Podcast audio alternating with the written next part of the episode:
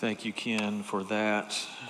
Thank you for being here today. This is a very special day in the life of our church as we come to once again All Saints Sunday. If you have a Bible, please turn to Hebrews 11, the text that was read for us earlier. We're going to start in verse 32 to go into chapter 12 here in just a moment. If you want to follow along in a Pew Bible, that'll be page 1196. 1196, Hebrews 11. As it's already been mentioned, the church from the first century until now has held this belief that those who have gone before us are, in a mysterious sense, still with us, and that their lives speak to us and as we come to this day, All Saints Sunday, we remember those who have finished their race over this past year. But it raises the question for us, and that question is what does this day mean? What is this day all about? Who are these saints? Where have they gone?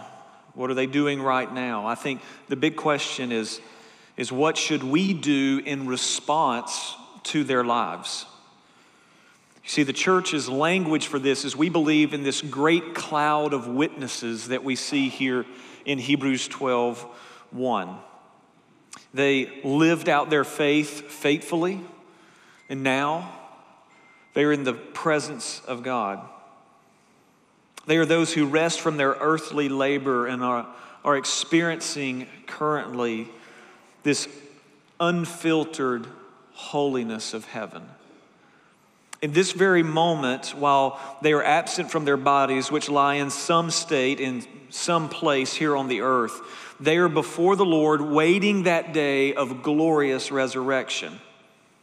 And that day, that, that will be the day when all wrongs are made right. That will be the day when we receive glorified bodies that will not be corrupted by sin or the consequences of sin. That will be a day when we're all united as one in Christ and we will see Christ in all of his glory. We as Christians believe that human history is moving toward this glorious end where Jesus is seen and known, and every knee will bow and every tongue will confess. We believe that.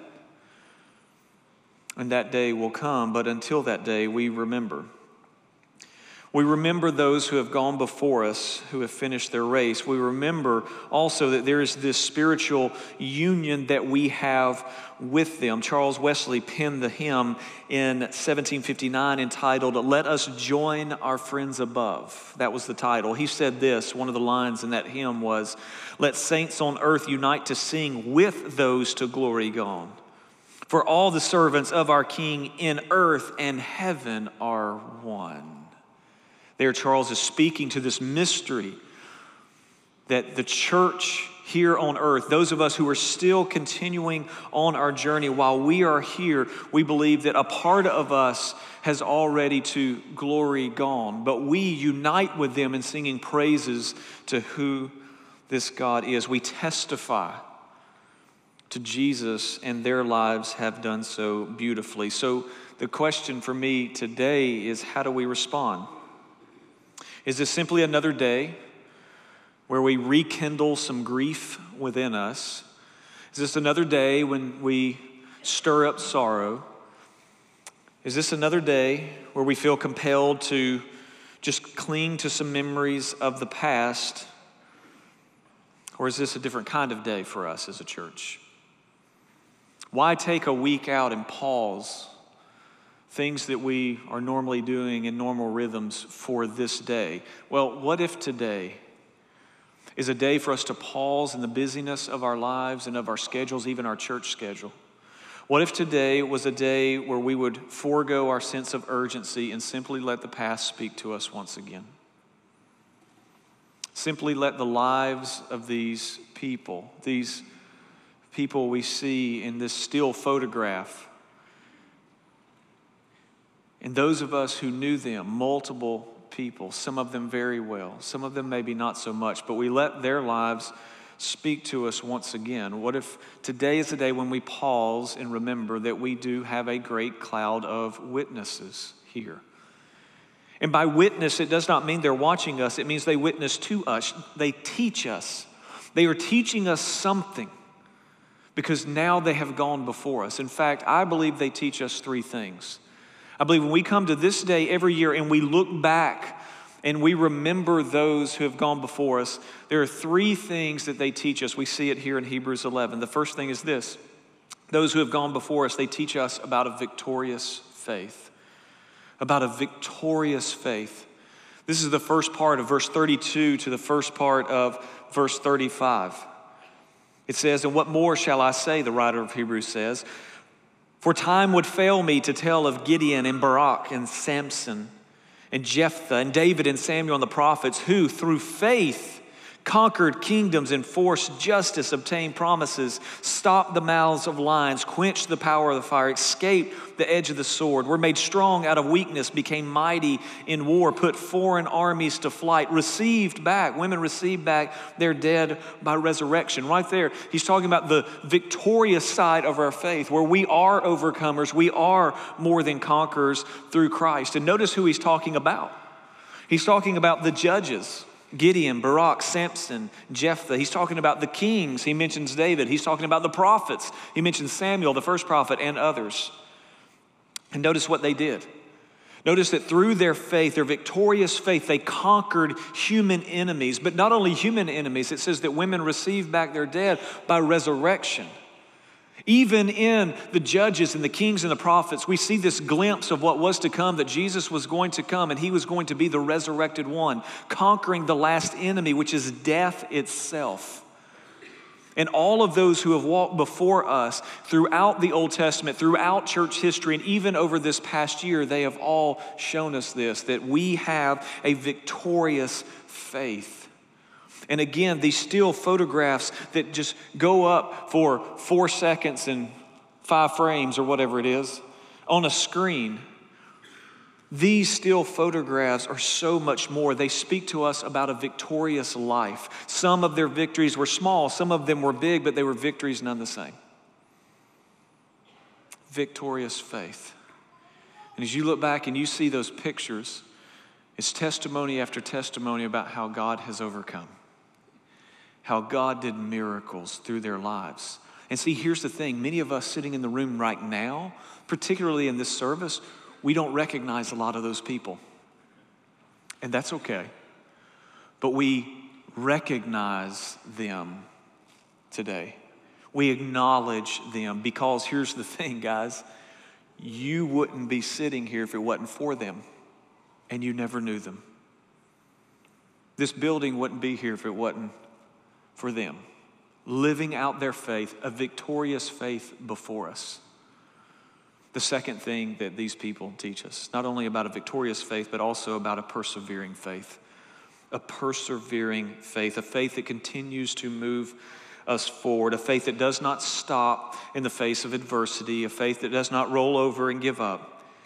You see, while in Hebrews 11, he, all these people are listed about this victorious faith throughout the past and throughout the Old Testament. All of a sudden, it shifts midway through verse 35. It says, Some were tortured, refusing to accept release so that they might rise again to a better life. That's resurrection language.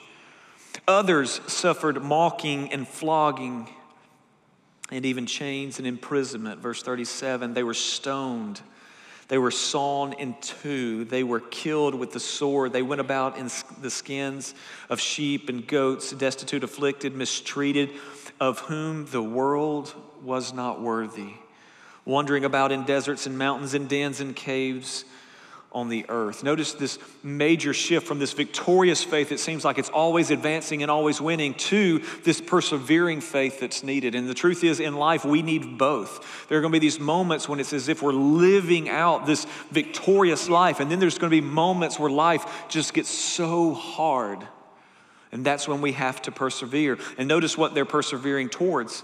They're persevering, anticipating a resurrection, that they would rise again to a better life. They're persevering, anticipating a home in heaven. The world was not worthy of them. What an amazing line.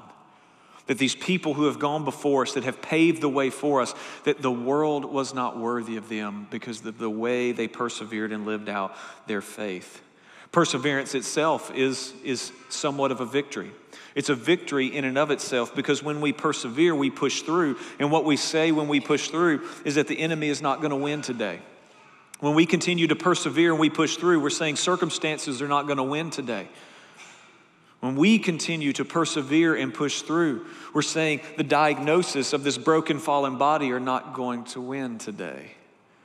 You see, it's in those moments where a victory, where our faith is inspired, sure, but it's in moments of perseverance when our faith is built. The people that you see on a, that you saw on a screen today, these are people who persevered in beautiful ways. Beautiful ways. I know many of their stories. And day after day, going through hardship after hardship, they just stayed faithful to the Lord who was faithful to them. And their lives speak to us about a victorious faith, yes, but also a faith that perseveres. But the third thing that I offer you is this is that those who have gone before us today that we celebrate and acknowledge, they teach us about the one who persevered for our victory. They point us forward to the one who persevered for our victory. You see, our faith is not about a what or a thing, it is about a who.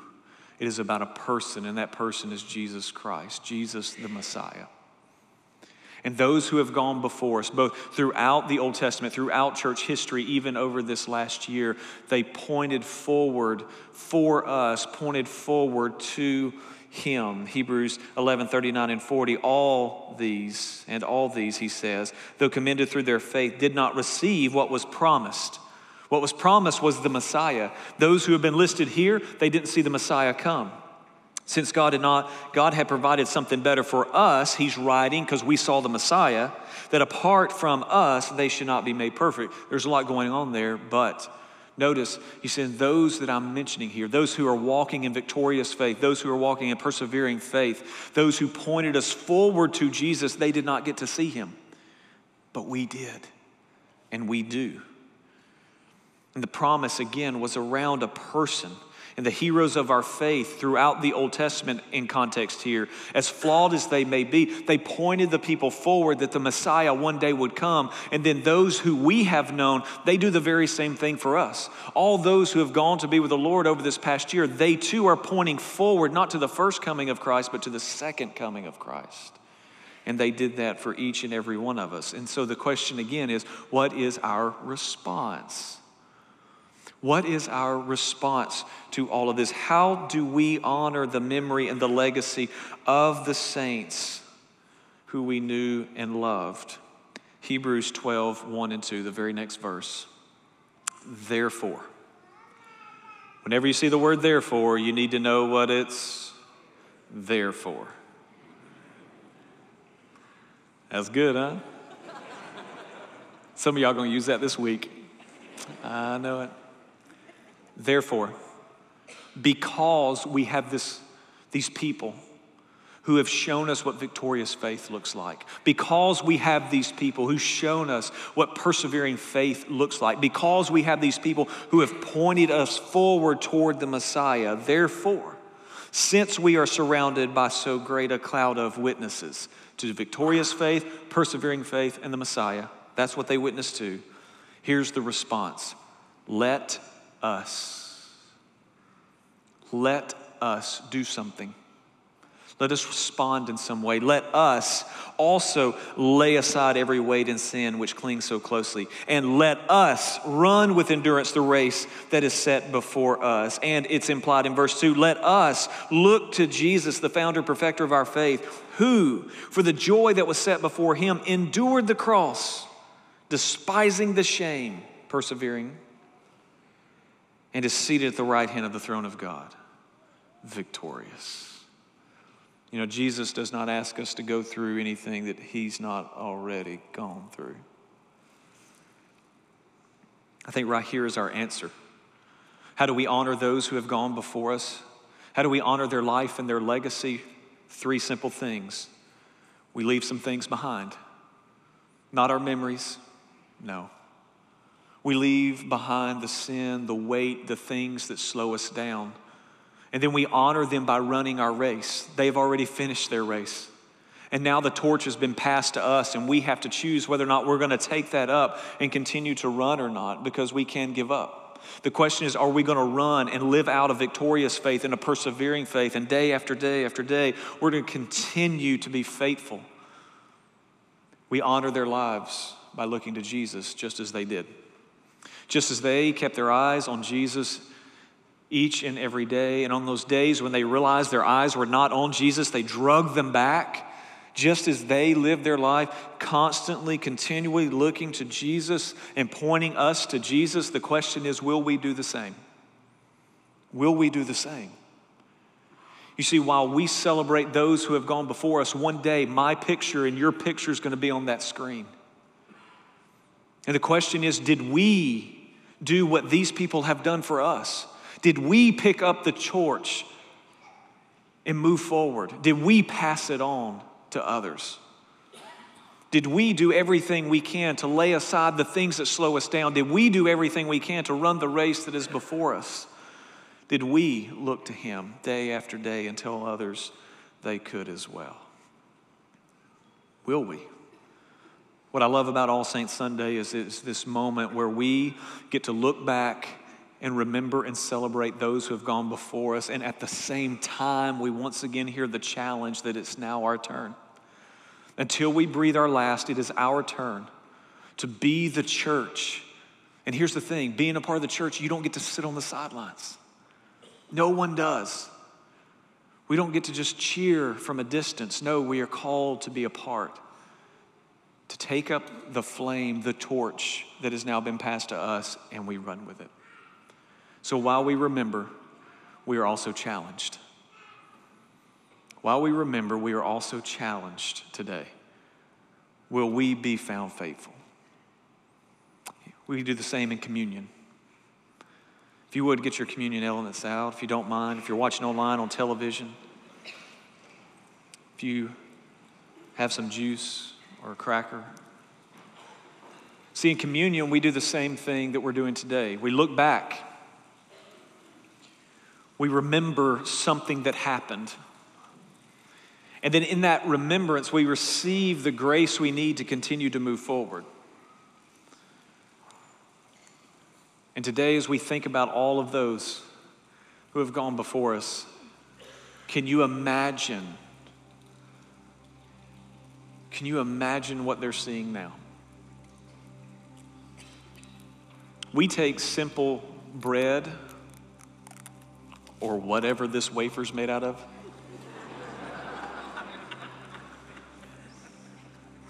Just saying, I've had a bunch of them. But we take a simple wafer. We ask God to bless it. And in so doing, we remember that Jesus' body was broken for us. And then we just take simple juice and we say, God, would you bless it? And then we just remember that Jesus' blood was shed for us. And in this moment, we have the audacity to believe that God meets us here in this place.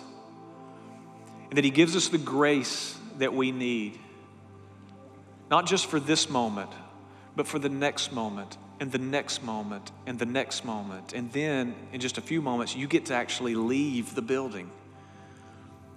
And then in that moment, He's going to be with you. And then you go to lunch, and He's going to be with you there. Then you're going to go home, and some of you are going to take a really good nap, and He's going to be with you there. And we believe that God gives us the grace we need. When we look back, He gives us the grace and the strength we need to go forward, and He sends us out. And just as those who have gone before us did week after week, month after month, year after year, we get to go out today and walk in their footsteps because of this, because of what Jesus has done.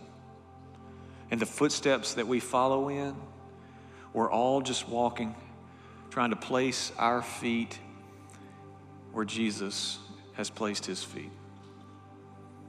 And so, Lord, we thank you for simple bread.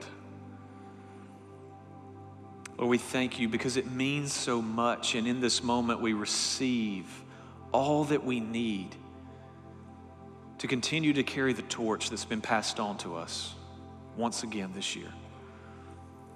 So, Father, we look back and we remember the body that was broken for us. And God, with humble hearts, we say, Thank you. Thank you. This is the body of Christ broken for you. Take it and eat.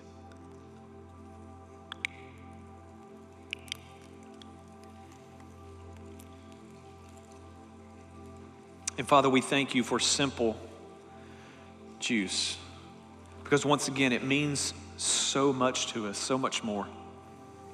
This represents the blood of Christ that was shed for each and every one of us, the, the blood that can wash away our sins. God, we could not do this on our own. We needed you. So, Lord, as we partake of this cup, we say thank you.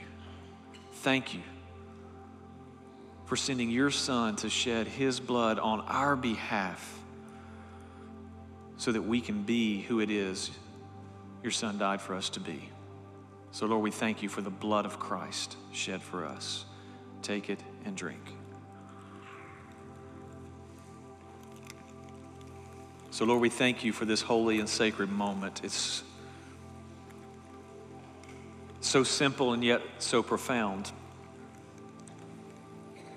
And Lord, I pray as we sing once more, we lift our voices, we will be so aware that in this moment, we are singing with the choir of heaven. That we are singing with the saints who have gone before us, declaring how holy and worthy and mighty and glorious is the Father, Son, and Holy Spirit. So, Lord, as we sing, would your Spirit come and inspire and encourage our hearts today? Father, we love you. We really do. We thank you for loving us. We pray this in Jesus' good and powerful name. And everybody said, Amen. Would you please stand?